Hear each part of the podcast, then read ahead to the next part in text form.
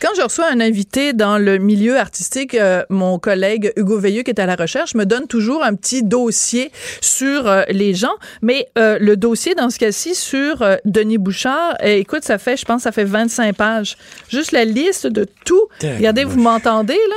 feuilleter les pages, auteur, comédien, directeur artistique, metteur en scène. Écoute, ça fait une page, deux pages, trois pages, quatre pages, cinq pages, six pages.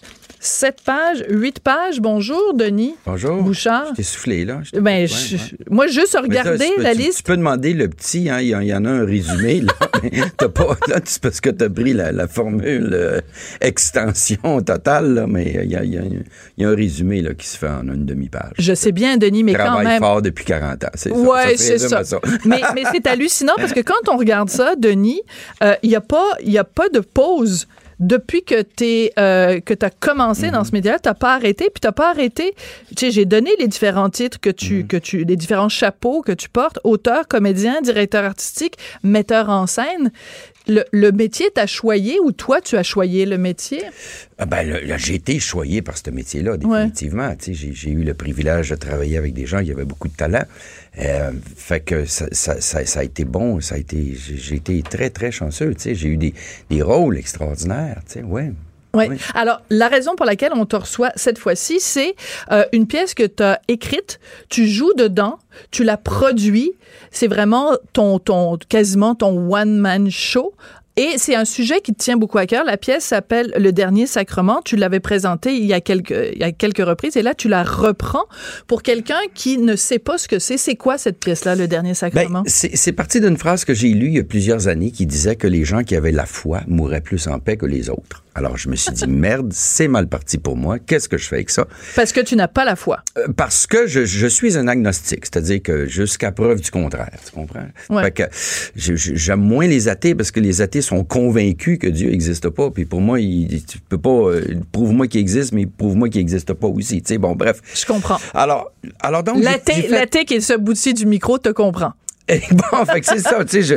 Alors, bref, je, m'interroge sérieusement. Je, fait que j'ai, je, me pose des questions là-dessus. Je fais beaucoup de lectures. Ça fait longtemps que je fais des voyages pour mhm. essayer de comprendre c'est quoi les religions. Tu sais, je, je, questionne pas les dieux ni les prophètes, mais, mais les religions qui sont des institutions, humaines créées par des humains, en général des hommes, qui euh, et, qui ont dicté des affaires, tu sais, qui ont créé mhm. des dogmes pour respecter le Dieu, il faut que tu fasses telle affaire, telle affaire, tu sais, bon, etc. D'où ça vient ça, puis c'est quoi les différences entre les différentes religions, puis bon, etc. Fait que, alors, je, commence à prendre des notes là-dessus, puis je parle avec des amis, puis un ami qui me dit, tu devrais aller faire un tour aux maisons de soins palliatifs parce que c'est souvent là qu'ont lieu les crises mhm. de foi, là, FOI, tu sais. Ouais.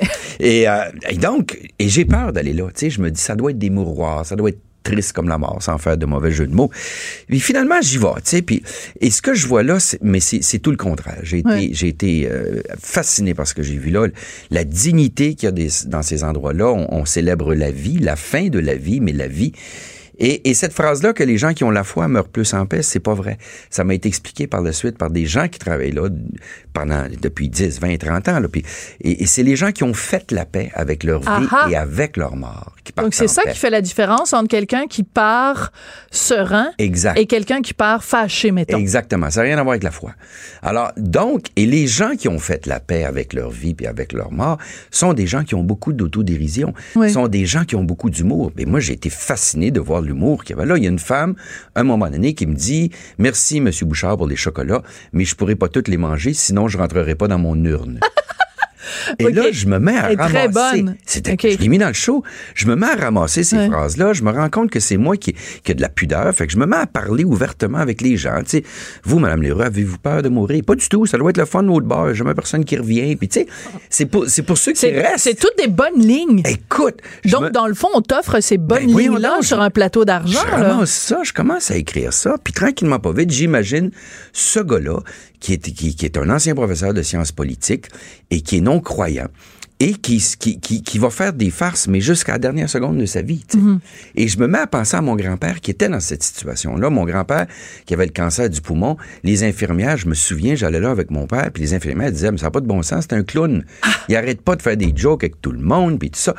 Et cet homme-là, il en avait pour peu de temps vie. Fait que j'imagine donc ce gars-là qui est non-croyant, qui va parler avec son infirmière, qui elle est croyante, qui est une fille issue de l'immigration, puis qui est croyante, puis qui travaille aux soins pâles. Et ça va être la rencontre de ces deux personnages-là, qui sont pas d'accord, mais qui vont se parler. Et j'avais le goût de mettre des gens qui vont se parler sans se traiter de tous les noms, puis s'engueuler, tu sais. Parce qu'ils se parlent ils se, sans se traiter de tous les noms, parce qu'ils sont de deux côtés complètement différents de la vision de la foi ou de la vision de la religion. Et ça demeure une comédie. Oui, oui. Et il y a des punchs que je vendrai pas, là. Il y a toutes sortes. C'est pas une comédie qui se passe. C'est pas une histoire banale de quelqu'un qui va mourir dans une heure et demie, là. Alors, donc, j'étoffe cette, cette pièce-là, j'écris ça. Euh, et, éventuellement, il va rencontrer la fille de cette infirmière-là, qui, elle, étudie un livre que lui a écrit en tant que professeur au Sciences Po bon. il, y a, il y a 30 ans. Là, Alors, bref, je, je, je, je, travaille ma comédie, puis je trouve que j'ai une bonne idée. C'est, pas, pas une comédie qui rit de la mort, c'est une comédie qui rit avec la mort. Mm-hmm. Alors, évidemment, j'essaye de faire ça à Montréal, puis, euh, tu sais, un acteur vieillissant qui fait une comédie sur la mort puis qui parle de, religion, c'est pas très sexy, là, fait que... T'as eu de la difficulté à vendre l'idée, t'es ah, sérieux? Même si tu t'appelles Denis Bouchard. Ah ben oui, ah ben oui, carrément. Ça fait que alors. Mais attends, attends, non, c'est parce que c'est important, Denis. Es-tu en train de me dire que c'est parce que tu es plus vieux ou parce que le sujet de la mort... Ben, c'est, c'est, de tout, mais certainement que le sujet euh, indisposait les gens plus que d'autres choses. Ça, Donc, c'est pour ça que tu as décidé de le produire ben, toi-même? Ben, le besoin créant l'organe, je l'ai produit. j'ai produit la pièce. J'ai fait, bon, OK. Alors, j'ai approché les gens du CHUM parce que moi, je trouvais que j'avais une bonne idée. Et, euh, et, et, donc, j'approche les gens du CHUM qui, eux, ont des salles de classe de 60, qui peuvent accueillir 60, 60 étudiants, qui sont des, des reproductions de, de, de chambres d'hôpital. Mhm. Alors moi, je leur dis, vos cours finissent à 5 heures, acceptez-vous que je fasse ma pièce chez vous? Ça, c'est génial, ça. je m'en vais la faire là, puis je dis, tous les profits vont aller au CHUM. Vous, Attends, tous les profits vont au CHUM, donc t'as pas fait une scène avec ben, ça quand qu'on a payé, Moi, j'étais obligé de payer les actrices puis tout ça, parce qu'on déclarait ça, euh, bon, etc. Il y avait des impératifs de production, mais tout, tu sais, j'ai approché des compagnies, des fondations au nom du CHUM, hum qui, eux, ont versé des 100 000, puis des 50, puis des 25 000. Alors, les billets étaient 200 dollars par personne. Les profits de cette opération-là allaient au CHUM. Et, et là, on s'est rendu compte que ça marchait. Là, et, et, la particularité, c'est qu'on la faisait en immersion. Quand les spectateurs, les 60 spectateurs arrivaient, on, on occupait deux autres salles de classe hum. dans lesquelles on faisait des petites chambres de soins pâles et, et où les, les, gens défilaient, des petits sketchs de trois minutes, puis les gens défilaient d'une pièce à l'autre. Des affaires que j'avais observées ou qu'on m'a racontées aux soins pâles, comme quelqu'un qui veut se marier peu de temps avant de mourir. Ah oui. Ou, ou encore quelqu'un qui veut que son testament soit lu à sa femme et à ses enfants de son vivant, mais aussi à une autre femme et d'autres enfants qui se connaissent pas. Là. Sais, aïe, il arrive des situations extraordinaires aux soins pâles. Fait que, alors je mets tout ça, puis là, après ça... Ça a été un succès, ça a marché, ça a marché du tonnerre de Dieu. Après ça, le Théâtre Outremont euh, m'ont approché pour me dire viens faire ça chez nous. Fait qu'on est allé faire ça au Théâtre Outremont, euh, et, et, mais toujours avec la même formule immersive. Dans tous les théâtres, hum. Où, on va, euh, on prend des figurants, des, des, des, des, gens, des spectateurs, puis on fait nos petits sketchs dans le hall, euh, les deux petits sketchs avant, parce que ça installe le ton. Ça, ça donne l'idée que ça va être une comédie, puis après ça a lieu la pièce dans la salle. Mais c'est quand même particulier parce que tu touches avec cette pièce-là que je n'ai pas vu, hein. Mhm. c'est que ce soit clair pour euh, pour pour les auditeurs. Habituellement, je reçois quelqu'un qui a écrit un livre, j'ai vu le livre, un film, j'ai vu le film. La mhm. pièce, c'est pour ça que je t'en fais parler longuement parce que je ne l'ai pas vu, donc je me situe au même niveau que plein plein mhm. d'auditeurs. Euh, tu parles quand même de deux sujets qui en, en société aujourd'hui, même en 2019, reste tabou ou en tout cas très délicat. Mhm. Parler de la mort, à la rigueur, ça se peut. Mais parler de religion, là, les, les gens deviennent craqués d'un bord comme de l'autre. Comment t'as trouvé la façon de parler de ce sujet-là en plein débat, justement, tu sais, à une époque, c'était la Charte des valeurs, maintenant, c'est la loi 21, les accommodements raisonnables, peu importe. Comment tu à parler de religion dans la société québécoise sans que les gens t'accusent d'être d'un côté ou de l'autre? Ben, écoute, à partir du moment donné où, où, les personnages se respectent l'un l'autre, tu peux parler de ça. Tu sais, il y a pas, y a pas, y a pas, y a pas de raison qu'on parle pas de ça. Il y a des absurdités de, de, de tous côtés. Il y a des choses qui sont absolument euh, fascinantes euh, euh, dans les religions. Il y a, par exemple, si je te pose la question, sais-tu combien qu'il y a de religions enregistrées au Québec? Ah, je pense que quelqu'un l'a sorti euh, récemment. Euh, je pense que c'est comme 8000, quelque chose comme ça. 1634 corporations. 1634. En, en 2017, quand j'écrivais, en 2016, quand j'écrivais, on avait 1634. Et donc, et toutes ces religions-là, religions entre guillemets, ont le droit à des déductions ben d'impôts et des exemptions fiscales. Si tu es en communauté, tu payes presque pas d'impôts, etc., etc. Et, ça, ça te paraît comme une absurdité ben oui, quand ben même. oui, parce que, tu sais, on, parle, on parle de laïcité, qu'on soit ou non d'accord avec la loi 21, euh, c'est la question 21, c'est ça? Oui, oui, c'est 21.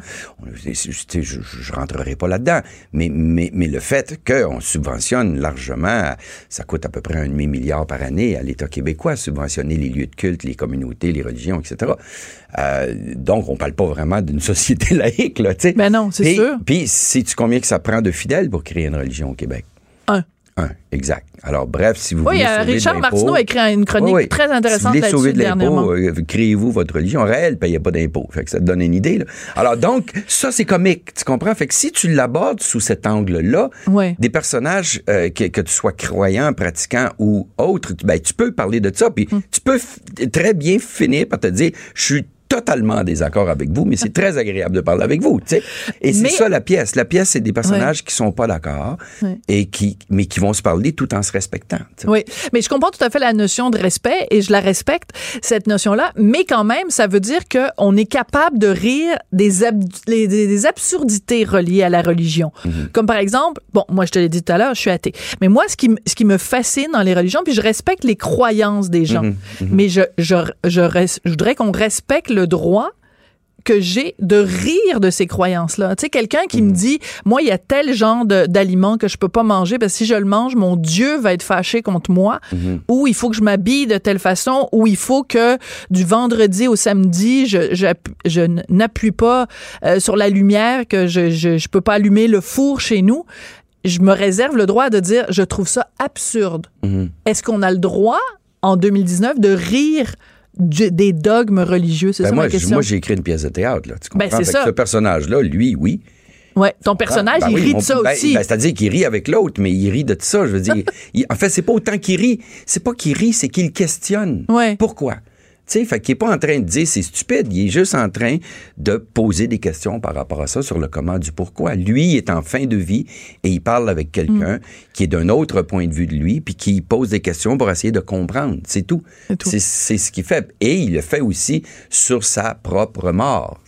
Est-ce que le fait d'écrire cette pièce de théâtre-là, de jouer dedans, de la produire, puis là tu la reprends, elle va être, mm-hmm. tu la reprends en novembre, en mars, euh, est-ce que ça a changé ton rapport face à la mort? Est-ce que tu as moins peur ou euh, plus peur de mourir maintenant que tu as passé autant de temps justement aux soins palliatifs et que tu as vu des gens qui vivaient leurs dernières heures? Ben, en fait, tu sais, il y, a beaucoup, beaucoup de gens qui viennent voir la pièce, nonobstant que ce soit une comédie, puis qui me disent... Euh, euh, on a des témoignages extraordinaires. Il y a des gens qui, il y a un monsieur qui est venu me voir puis qui m'a dit, écoute, écoutez, monsieur Bouchard, moi, je, je suis comme votre personnage principal. J'ai un cancer du poumon en phase terminale. J'attends mon admission aux soins pâles. J'avais peur de venir voir votre pièce, puis je vous remercie, vous m'avez apaisé.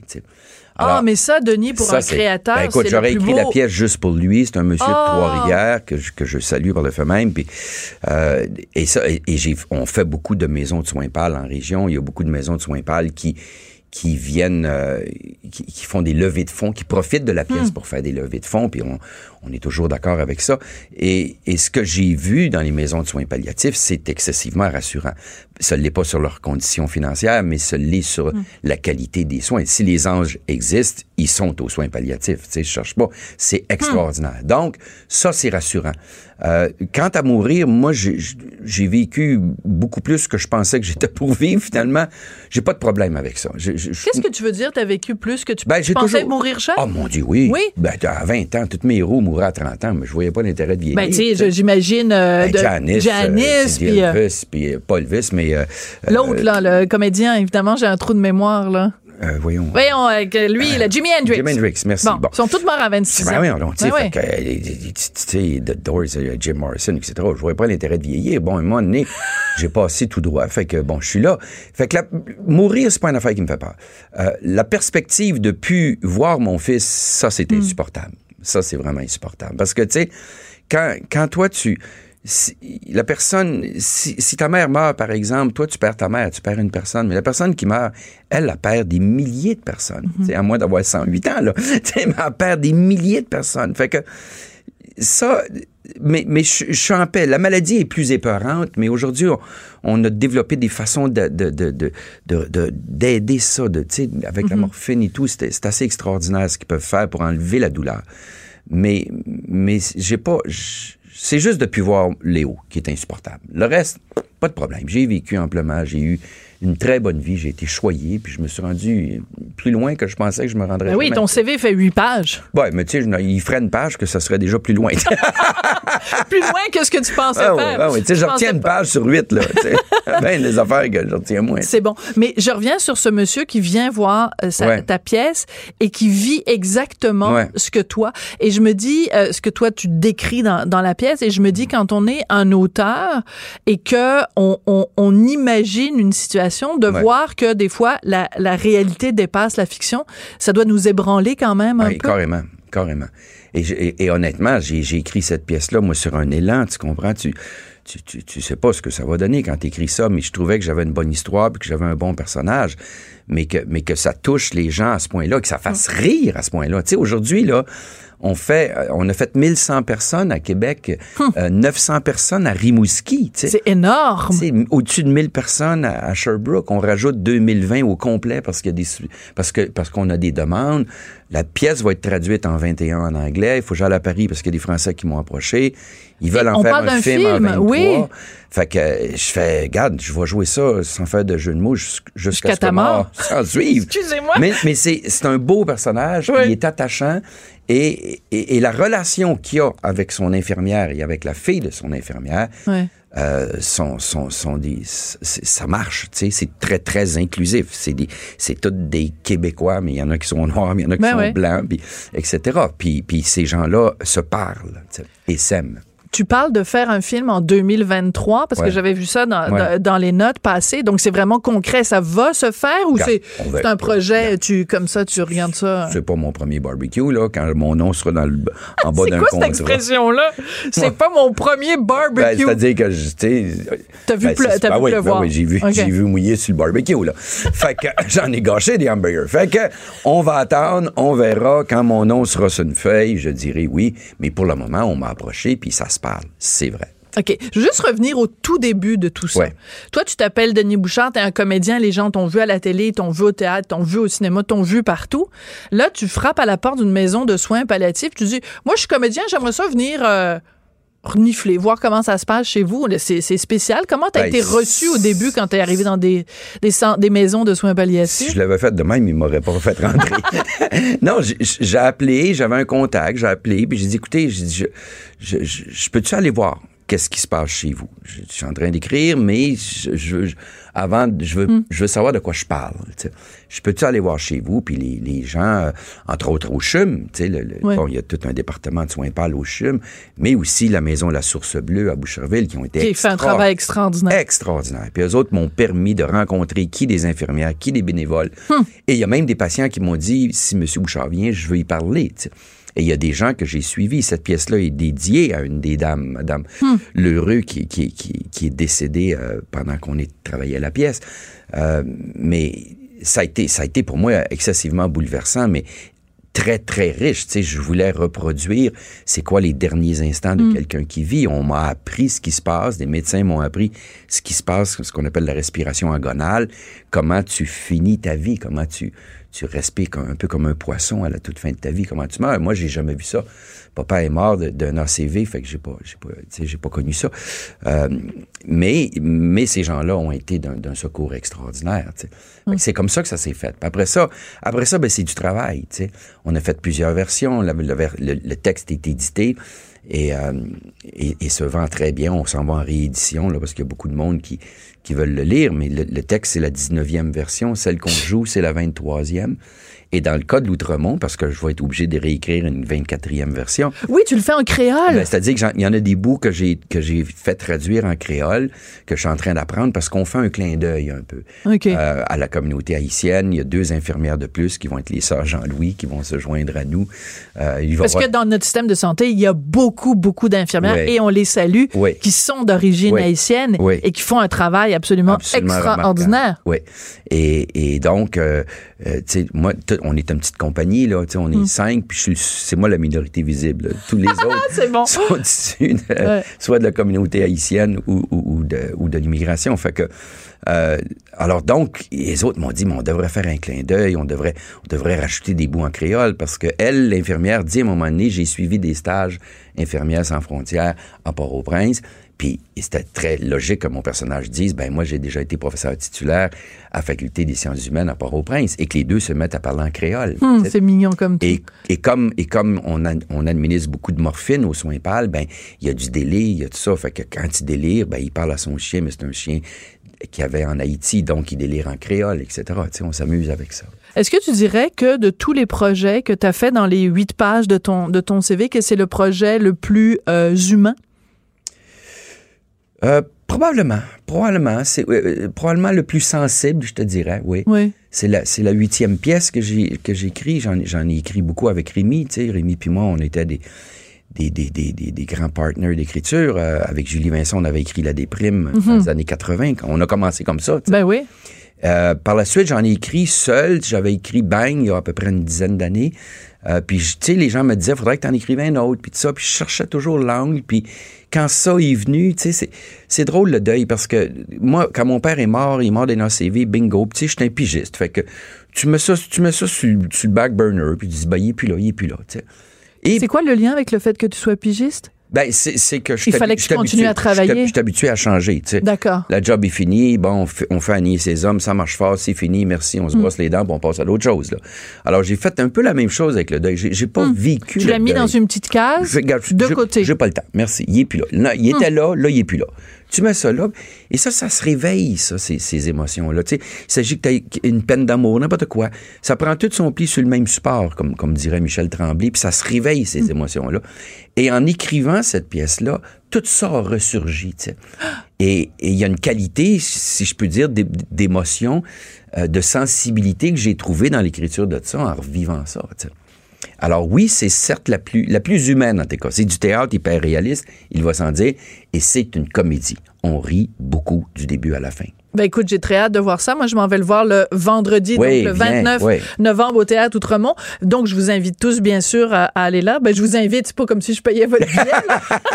C'est ça, Sophie vous invite, là, il y a 50 Bon, billets à son nom. tournée, ouais, non. non, mais je rappelle euh, les dates. Donc, le 29 novembre à L'Outremont. Ouais. Ensuite, en mars, au Centre des Arts, Juliette Lassonde, à l'Anglicane, à Lévis, à la Maison de la Culture de Gatineau. Euh, merci beaucoup, Denis Bouchard. Merci Puis je pense que, en effet, dans les huit pages de ton CV, je pense que le dernier sacrement, ça va vraiment Ouais. occuper euh, une place très particulière. Ça être Merci d'être venu nous en parler. Merci. Merci beaucoup.